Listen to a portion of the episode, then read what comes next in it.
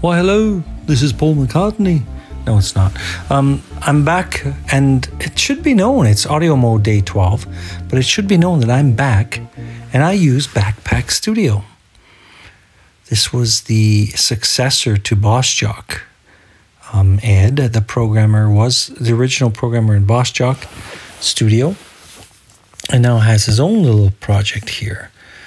Um, currently, I record mostly without headphones, so when I play the intro track and I start talking, the volume is completely quiet for the music, so all I see is the little um, microphone blinking when I talk. Backpack Studio, I make a lot of fun little recordings for friends as well with Backpack Studio here.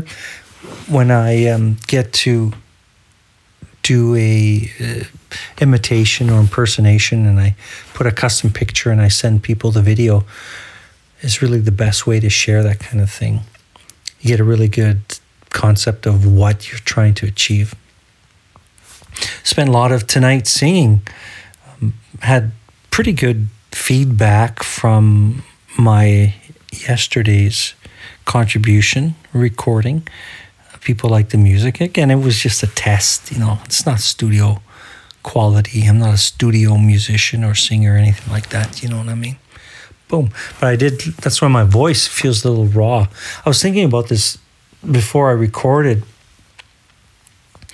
that, you know, I'm I'm up at seven thirty right now, starting work at eight, and then you're talking all day on the phone um, to your spouse, to your neighbors and kids that are playing in your yard that shouldn't be throughout the day, and your voice, I think, slowly gets worn away, and then you end up singing for a couple hours at night. Now it's uh, ten to twelve. How does your voice take it by that time? I think it's pretty worn out. And I was thinking, what would be the best time of day to sing? I'm thinking definitely not first thing in the morning, but, but around probably twelve o'clock, as long as you didn't do any strenuous work with your vocal cords.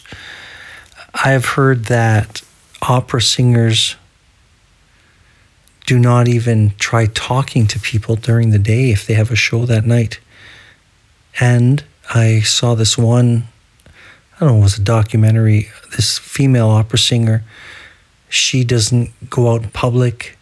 She's kind of doing what we're all doing right now, uh, being very careful of who we touch, where we go, um, being around too close to people.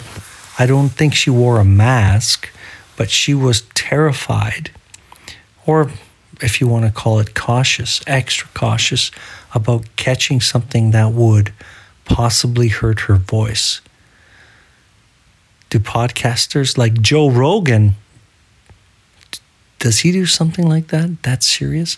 Mister Multi-Million Dollar um, New Podcasting Agreement guy, the man. Leo Laporte was the man, but there's a new man in town. Joe Rogan, he got the big deal with one of, I think it was Spotify. Anyway, it's interesting um, about your voice. I just feel my voice right now is is running on fumes. It's not hurt, but it's sensitive right now.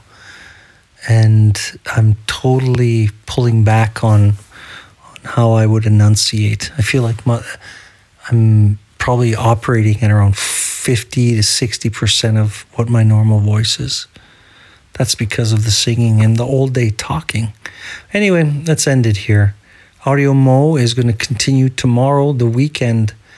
Audio Mo Day thirteen is tomorrow.